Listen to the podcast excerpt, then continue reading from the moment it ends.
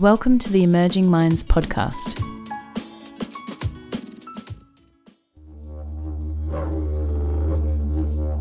This podcast is part of a series called Listening to the Stories of Healing that explores the many diverse stories of First Nations peoples. We will look at the many diverse experience of Aboriginal and Torres Strait Islander peoples and how these narratives have shaped the amazing work that is happening in the First Nations communities across Australia. Here at Emerging Minds, we like to call it the secret garden. The stories and experiences that non Aboriginal people don't always get to see or hear. Whilst these stories include sadness and hurts and sometimes can feel uncomfortable to listen to, it is through listening to these narratives that you will get a glimpse of the deep wisdom, knowledge, and healing practices of families and communities, and understand why our First Nations peoples are the oldest continuing culture in the world. Raukkan is an Australian Aboriginal community situated on the southeastern shore of Lake Alexandrina in the locality of Narrung, 80 kilometres southeast of Adelaide. Situated on the lands of the Ngarrindjeri people, it is the birthplace of David Unaipon, the inventor and author whose image, along with the Mission Church of Raukkan, appears on the $50 note. It was originally established as Point Macleay Mission, but was handed back to the Ngarrindjeri people and renamed Raukkan in 1982. Hello, this is Dana Shen, an Aboriginal cultural consultant working with Emerging Minds. Today, this story is particularly important to me as I am a descendant of the Ngarrindjeri Nation, and these are my elders and community leaders Uncle Clyde Rigney and Auntie Rose Rigney. Thanks so much, Uncle Clyde and Auntie Rose, for, for joining me. I wondered if you'd be happy to start talking firstly about your history with Raukkan. I was born in Raukkan in 1958, which tells you my age, and um, started school at Raukkan. And um, in the early 60s, we, we left Raukkan. Dad had work. But yeah, so those formative years was really memorable times as a child, but also a difficult time. So I've got lots of memories about Raukkan. My connection here is that my parents and my grandparents and so on came from here. Uh, majority of them are Ngarrindjeri, and so always been in this space. I didn't grow up here myself. We were one of the assimilated families, so I actually grew up away from community, but still connected to community, not too far away. I'm probably what would be considered an elder, part of eldership in Raukkan, and we came back here to live about 11 years ago. I married one of the one of the boys from Raukkan, and we've been together for quite a while. And he's he spent most of his life on and off of Raukkan. He was born on Raukkan. Yeah, and we've we've been involved in leadership on Raukkan all the time. Myself more in a volunteer capacity, uh, and uh, now ended up being the chairperson of Raukkan. I don't know how that came about, but there you go. Um, I won't say how old I am, but I'm the mother of four children and grandmother of four grandchildren. So, um, and they've all grown up and moved on as well. So that's good. I suppose you'd call us empty nesters, which is a good place to be. I, I enjoy that space at the moment. So yeah, I'm, I'm, the oldest sister in a family of eight. So I guess uh, I feel like I've always sort of had a position of leadership in a way. Uncle, we're sitting in a, a really beautiful place right now. Could you describe where we are? Yeah, we're sitting in a um, one of our farmhouses, the Raukkan Community Council's farmhouses that we we um, have turned into a retreat. It it is an accommodation for about twelve people. It's an old farmhouse that we have been able to fix up, and uh, we got some funding through the um, Generations Repat Fund, and so it's been able to help people come back and be on community, and and you know, and we've worked with people coming back from Victoria or Adelaide or you know New South Wales, people coming back to community, and so it's been a wonderful uh, opportunity for us just to support people on their journey of discovery about who they are, and it, it's it's um, it's quite emotive. It's it's very powerful. It's um, really good to see people realize that they belong, and you can't, you know, you can't pay for that. Yeah. And that's been some of the some of the things that have happened in this place this year. Just you know, four or five groups have come, and so it's been wonderful to help people. It's so important that you're able to do this kind of work, Unc. Auntie and Uncle, what's it been like growing up for you? You know, particularly in the early years. Well, I guess for for me, when I look back, I recognise that I didn't know it then, but I know it now. Uh, but I always wondered why things were so difficult in our community. Watching our community really struggle with change, and I didn't truly understand the change, but it was it it was all the changes that was happening around assimilation, and um, I'm a child of the fifties, and so although the late fifties, I was pretty much right in the middle of now families can you know begin to think about moving upper communities and um, have greater opportunity around work. And obviously at that time now people in the community could partake of alcohol and so Raukkan became a very um, quickly a very dysfunctional community where alcoholism domestic violence. So I'm a child of I'm a child of domestic violence. Um, but the whole community, I'd say 95% of the community, you know, became locked into drinking, drinking to get drunk. But I didn't know at the time, but it was really people who had no transition, no education, no. What people did have was 179 years of not being able to do what everyone else was doing. And so all of a sudden, they could drink alcohol. But most people drank alcohol to drink away the sorrows of their past. But I didn't know that as a child. I just saw the outworkings of it. Um, where men who weren't the bosses of their homes or not really the providers and the protectors that they wanted to be, that was a decision made by other people. I saw a lot of those men quite broken men, broken spirited men. But now, all of a sudden, you know, come 67, people could have a voice and have the same opportunities as everyone else in mainstream Australia. Uh, or a lot of people thought, oh, you know, it's only the right thing that they should have a vote and a voice. Uh, but there's lots of other things that came with it that mainstream Australia just never, never understood. And I don't think still today don't understand. When I look back now, we used to have visits to you know, Aboriginal affairs in Adelaide when whenever mum and dad needed things, we'd make the train ride down to Adelaide and go to the to see Mrs. Angus, who was running the show at the time, um, to get permission to have things. We'd get visits um, every now and then from her which I, I didn't know about until I was probably in my 40s when, when my brother happened to mention it one day about Mrs. when Mrs. Angus would send a message to say she was coming, mum would automatically, you know, plan a cleaning day and and so we'd all have to help clean up before Mrs. Angus came, which interestingly enough we still do today whenever we have visitors the whole eight of us as we clean up. um, so my kids' joke is, "Mum, Mrs. Angus isn't coming." But yeah, that's something that's really affected us is the cleanliness and the you know t- to almost obsessive of feeling like you're always being watched and you're always being judged. And sadly, I can see it with some of my kids. So I'm hoping to to deal with that so that yeah, it doesn't become something I pass on because it's something that I notice that's just it's obsessive mm. in my family.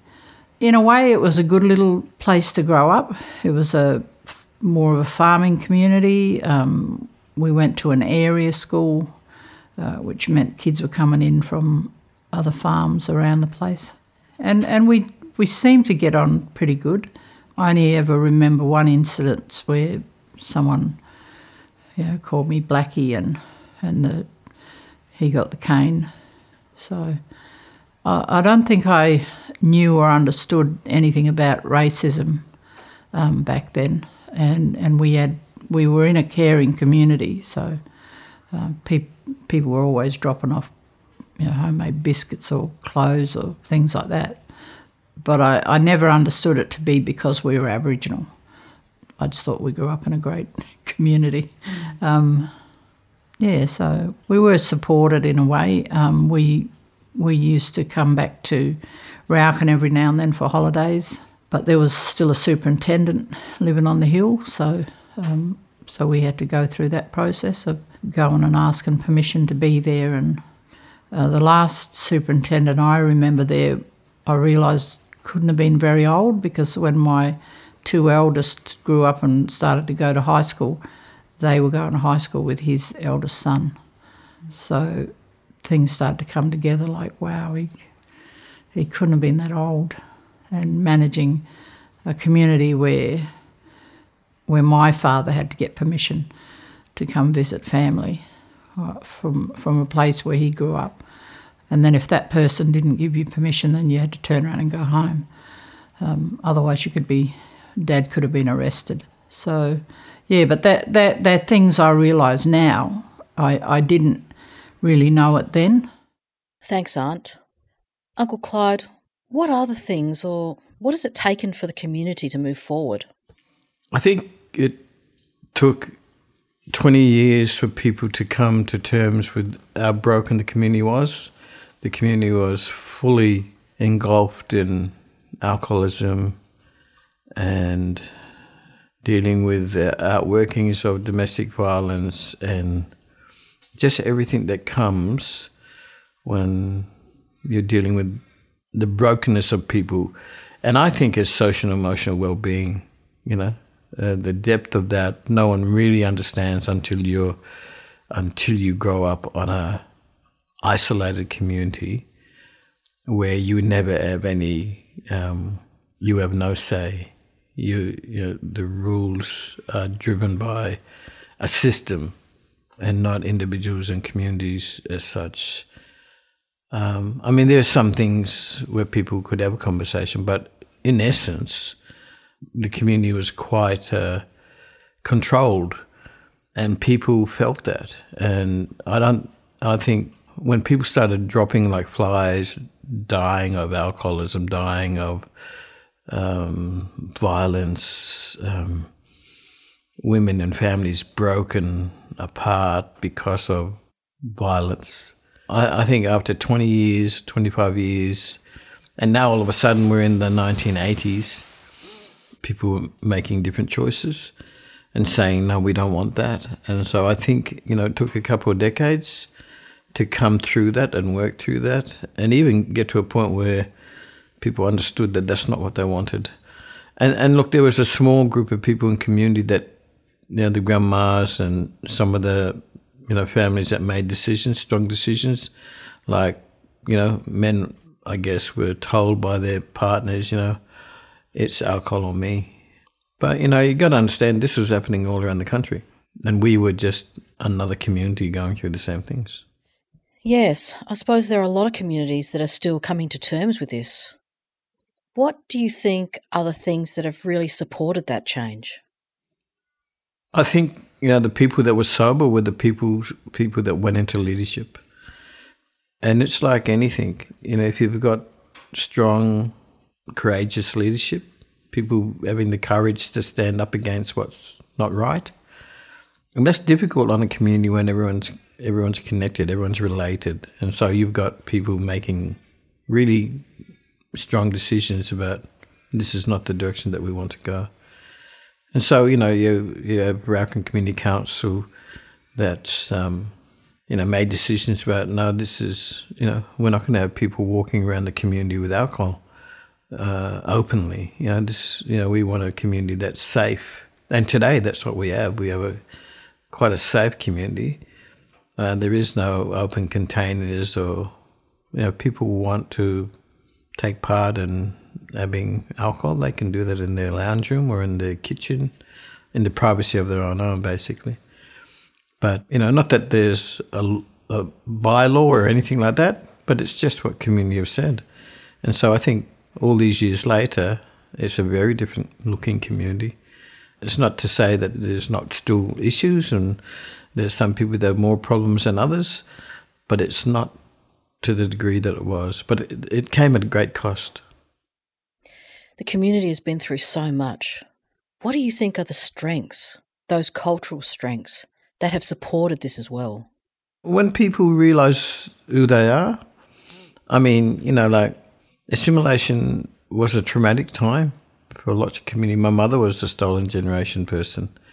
Everyone in our community is impacted by it. You know, there's that many people that were broken apart, and so then you have people because they're in institutions they don't know how to be maternal or don't know how to be fathers. I mean, that's you know you're going to have generational problems because of that. And this place where we're sitting today is about that, you know, about a retreat where people can come back and reconnect and be part of a community and have an opportunity to speak with people and understand what's happened to us because it's happened to all of us. No one in community actually can say, I'm not impacted. We are all impacted.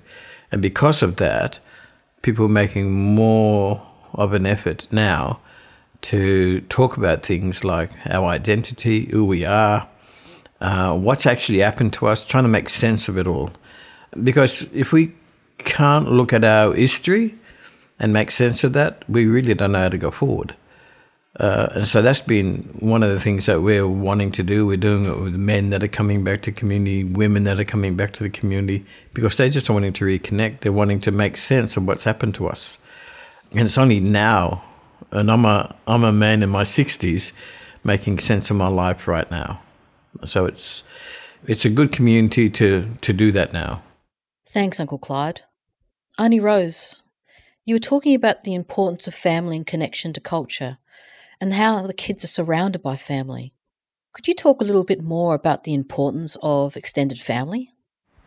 Well, there's always been that importance of, of I mean, that's the structure of, of Ngarrindjeri and all other groups around Australia, of that, that being very important.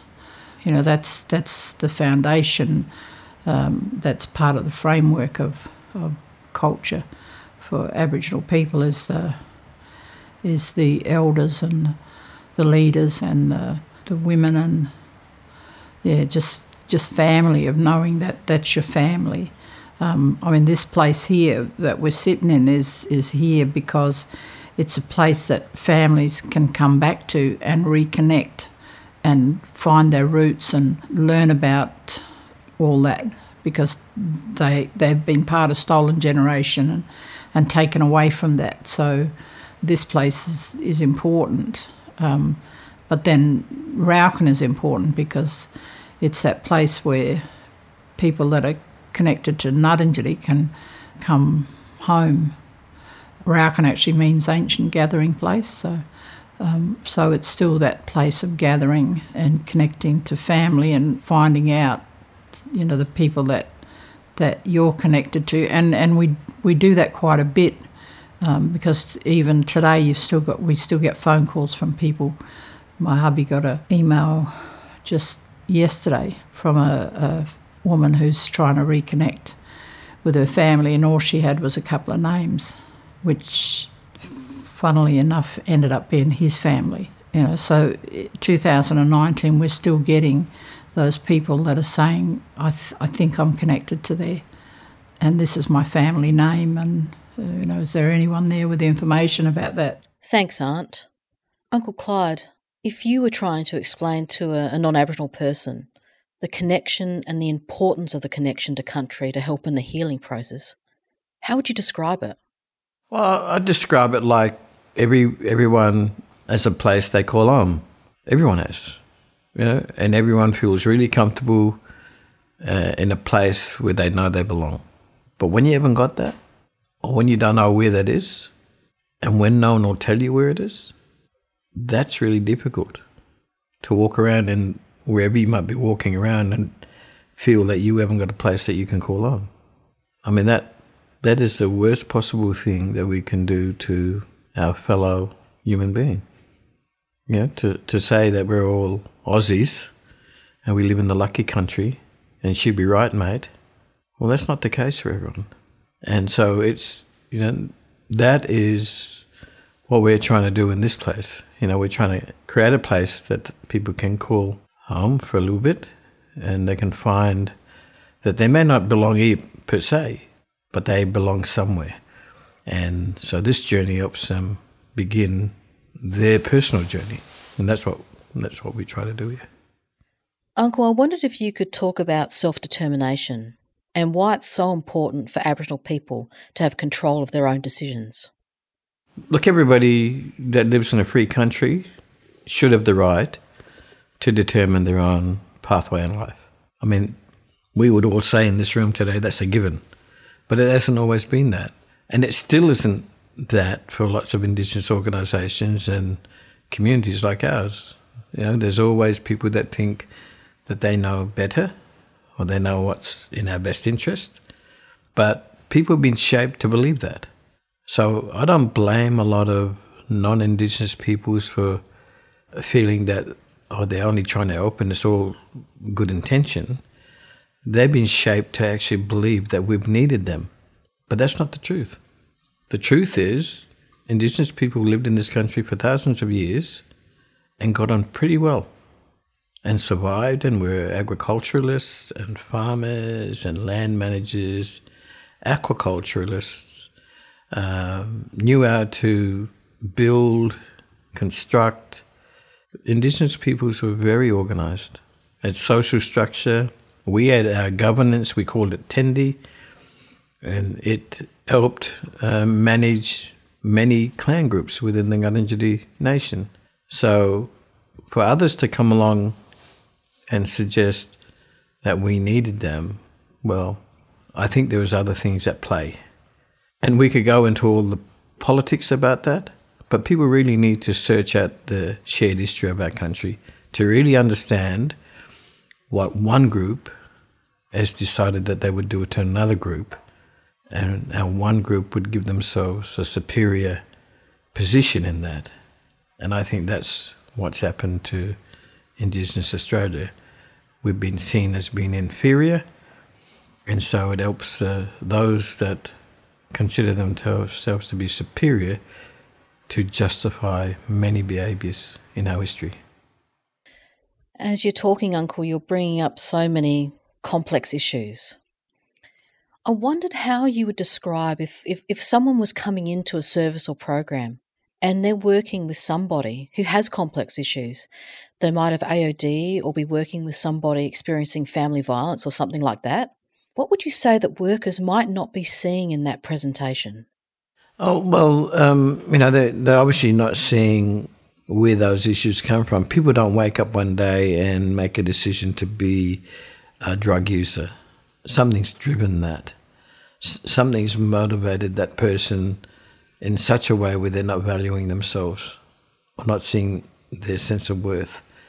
So there's a big backstory to any form of substance um, misuse in the lives of people.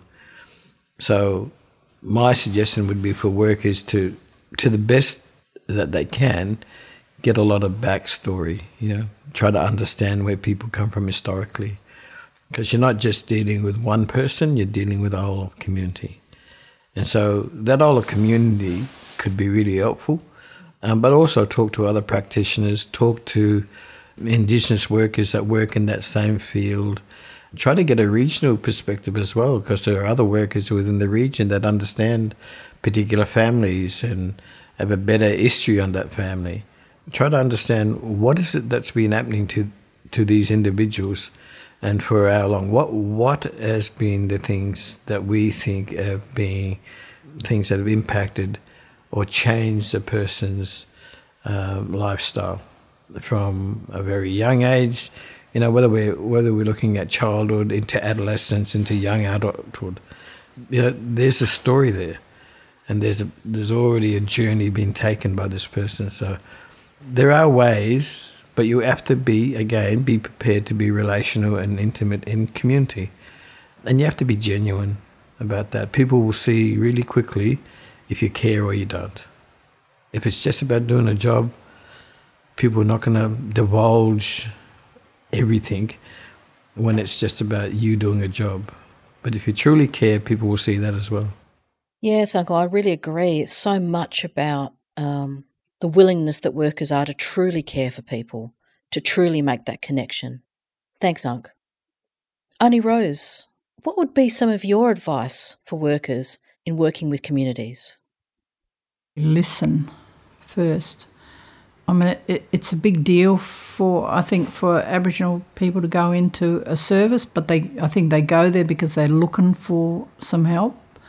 So just listening at first, and and if it's an ongoing thing, have a look at what you you're going to learn from them, because I think you will, even if you're a qualified social worker or um, I think there's there's lots to learn through that hands-on experience and it's not necessarily by the book. I think um, going with some of your own intuition and ask Aboriginal people uh, who are working in possibly your departments or if there's someone they'd recommend or books they'd recommend. So if you're really genuine about it, then Google it or research somehow and find out. Most people don't know an Aboriginal person or haven't got an Aboriginal friend but find them. Go to go to Aboriginal um, functions, you know, NAIDOC or Reconciliation Week, or have a look at what your de- your departments whether they've got reconciliation agreements or um, and read them. So, you know, if you want to if you want to work with Aboriginal people and you don't know about them, then find out. Because really, in this day and age, I don't know if it's a good excuse if you didn't learn it, if you went to uni and you don't feel like you had a good enough experience, then search it out because not only will you become a better worker, you'll become a better person for it. I mean, for a lot of us, um, we've actually got to reconcile those things. I know I have for myself. I, I couldn't work with non Aboriginal people if I hadn't worked on my own stuff. I would have been a very nasty person to work with had I just stuck to being angry because I found out the history. But if we can do those things, so can anybody else. And, and, and we become a better nation for it and we're able to offer people better help. So if you're truly wanting to help, then the thing I would say was equip yourself to be able to do that. And not from just one side of the story, because that's what we've been living off of for generations one side of the story and there's actually a whole big story over here that's been so well hidden, it's scary. And so finding out those things and offering the service that those families are really looking for when they come in. Yeah, so I think that's what I'd encourage you to do. Um, come visit Raukkan and do a tour. um, they're great tours, and it's talking about what we can do together because that's that's where we're going. What do you think, Uncle Clyde? I think that um, you know communities like ours are continuing on a journey. We love the idea of working with others that um, are like-minded, but pretty much gone are the days where we have an expectation that people come and do things to us or for us. But you know, we, we want people to become a little bit more mature and try to understand where we've all come from I don't think many people know it.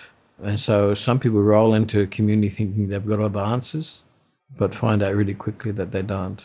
Uh, because we've never really had the relationship that we we should have had from the beginning. So there's there's lots to talk about. Uh, so I'd encourage groups that come in and individuals that come in come in prepared to learn from each other. So given that important thinking, that's required in working with community. I wondered if you could give an example of when a program or a service has been respectful. What were the things that they did that made them respectful or made them easy to work with? We have a group that comes in fairly regularly. It's a program called Jawun that came out of, um, I think it originated from Cape York and Noel Pearson. They've obviously done a lot of work over the years, and they, they send they send support workers from corporate Australia into communities to see. We say what we're looking for, and then they try and match a person to us for six weeks. And the majority of them have worked well. Um, I think we only had a bit of a mishap, but I don't think it was the right person. But they actually they're trained to just come in and sit and listen and watch and and then do what they do and make sure that that's that's meeting the need of community. Um, so I suppose basically don't come in and uh, this this was a saying that came to me when when we first moved down here. It was like people have to stop coming in and doing things for us or to us. Like we're actually in a place now where you can come in and do things with us because we've asked you to. If we haven't asked you to, don't do it because then you're just going back to doing things for us and to us. And we've had that done for generations and it really needs to stop. You know, whatever you're coming in for. Because, and it's respecting the intelligence that we've got and, and respecting us as people. Because regardless of what anybody says, we are human beings which may seem like a silly thing to say, but for generations we have not been seen as even human. And I, and I don't think a lot of that was done even at the beginning. Know, like just sit down from for a moment and find out who we are, find out who that family is, what what have they been through, you know, um, what what if it's a if it's a mum, then what what's she been through, and and what's she asking for, and and really listen because, you know, in some communities they came in and built houses because it was oh they need houses, and the community said, but that's not what we want. It's not what you're asking for. Uh, if they're asking for a concrete slab with a roof over the top, then give them that. You think they need a house because that's what you need. But, you know, like it's, we're at a time now where we've got to really listen. And, that, and that's not so easy. But you can get there. Because if, if we've changed, over all these generations, then other cultures and systems can change.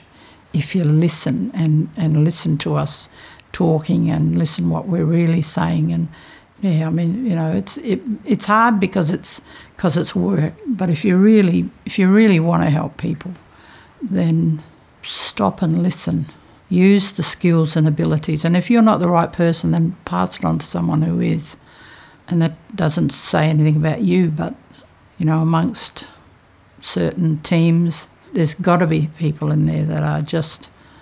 It's almost like you're born to do this, you know. One thing I think Aboriginal people have learnt over the, over our lifetime is who's genuine and who's not. If they don't come back, then they didn't find what they were looking for. It may be a hard thing, but yeah, we, we've got to start somewhere. Because to me, to me, personally, I hate seeing a lot of government money wasted because of systems that don't work. You know, like put put your money in to where it it really helps. We got a small amount of money to to renovate this place, and we came in and did it.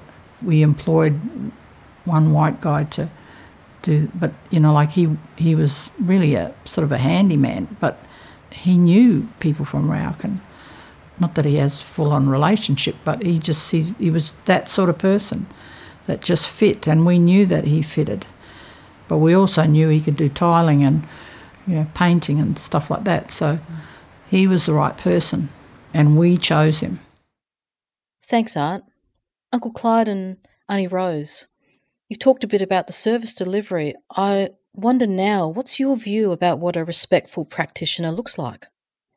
We have a worker that has been working with us for a couple of years in a partnership, uh, and she's lived in the area for you know decades uh, has been involved in education, and um, one of the things that she does when she works with us is she's taken the time to build relationship, where she actually understands the community, where she's um, spending not only days here but coming and be involved in activities that might be in the evening. So seeing people in life, seeing people do life, and so you know it doesn't take much to you know really find out what people are like, but you have to give time to it. And so if you think you're going to be a drive in drive out type of support person, that doesn't really work well, especially if it's just between the hours of nine to five and maybe twice a week. You're not going to learn much. And so you actually have to give time to build relationship. Relationship is the key. And so we've got a worker that we've had partnership with now that has spent weekends, you know, throughout the week uh, in evenings with youth and getting to know the young people, getting to know the leadership, getting to know individuals within our community, having a coffee in the coffee shop with people, you know, asking questions. Um, you know, walking around having a look at, you know, what the possible projects and that could be, uh, but working with the community, listening intently to what people are saying they're wanting to do, um, being part of helping community project what that might look like. But um, spending the time to be I would say be a worker, but be a person that is intimate in wanting to find out what all these relationships look like. I think just being real and and listening and trying to acknowledge the, the other people that are around you and then sometimes changing your way of thinking and working because you think I, th- I think what they're saying is is probably a better way to do it. I don't know if that makes sense, but from my point of view, if you think you know everything and you know you've come in to save us or I'm probably not going to invite you in. But we can do that now. You know, we have we have a freedom that we're able to do that. I mean, maybe not so much with government, but I think there's some things we're learning about ourselves and who we are and how competent we are and and we've always been. And the problem hasn't been that we didn't see it. The problem is that they haven't seen it. But to me, that doesn't matter. I'm, I'm going to go on and do what I do anyway. So, so it's possibly a better time now in, in our life together. Uh, we talk a lot on Raukkan about doing the future together. But as much as we've changed who we are, then there's got to be a whole lot of other change that happens. And somehow work, working that out together. Um, kids do it, and then we teach them as they get older there's a better way to do it. I'm not sure about that. Thanks, Auntie and Uncle. I now wondered if we could um, finish, Uncle Clyde, with you talking a bit about what your vision is for the community. What do you hope for? I think within our community, we have people that are like minded. We, we're wanting to get on and develop our community we're wanting to create opportunities around, you know, young people in our community that they, you know, they be strong young leaders that are very clear about who they are, where they belong, where they come from, and where they're going to go in the future. And so that can only happen if you know they're supported well. And so we think, you know, we think we're at the beginnings of you know, you know some significant change, but it, it takes hard work. It takes lots of time and energy, uh, goodwill. Our Indigenous communities, like many Indigenous communities, as much as mainstream society thinks heaps of money is poured into Aboriginal communities, that's not true.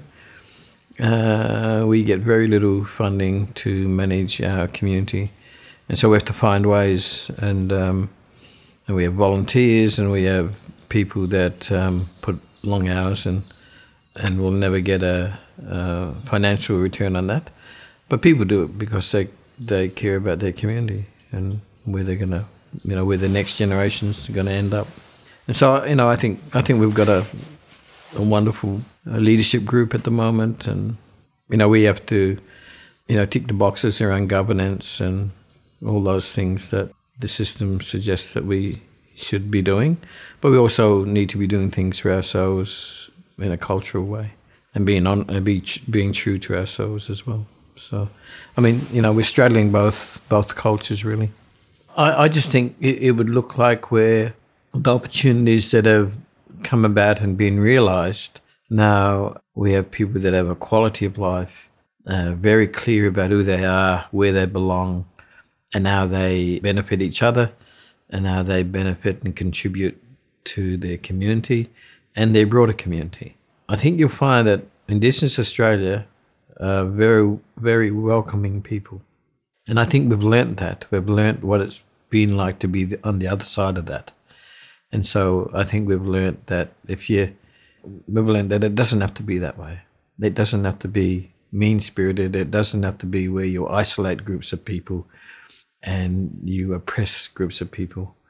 I think if it could be the very opposite to that and create opportunities and bring about well being in the lives of uh, others, um, it might be different, but that's okay. It's all right to be different. And I think that's what we're learning more and more in this country that you know the whole world is different, and the sooner we wake up and realize that um, you know, there's so much more we could be doing with each other and for each other and to each other, um, if we just may recognize that you know we're all part of mankind. You know, we all we all are human. And for Indigenous Australia, we've only had 50 years to make sense of you know, this journey. And that's why we are just making sense of it right now. So we're a bit beyond the eight ball, but we're, you know, 30 years down the track, we think we can see there could be, and there's lots of opportunity that we could have, but we've got to work. And we, you know, we're, we're saying to other service providers and that, you know, we, we don't want you to do it for us. We, we want to do it ourselves. But, um, uh, we really need to sit down and and really talk these things out and be really clear about why we're doing it, where we're doing it, and how we will do it. Us as Indigenous peoples, you know, the days are gone when people actually believe that we can't do things. We're very capable. Thank you so much, Uncle Clyde and Auntie Rose, for sharing today and your hope and, and vision for Ngarrindjeri people. Thank you for joining us in our podcast series, Listening to Stories of Healing.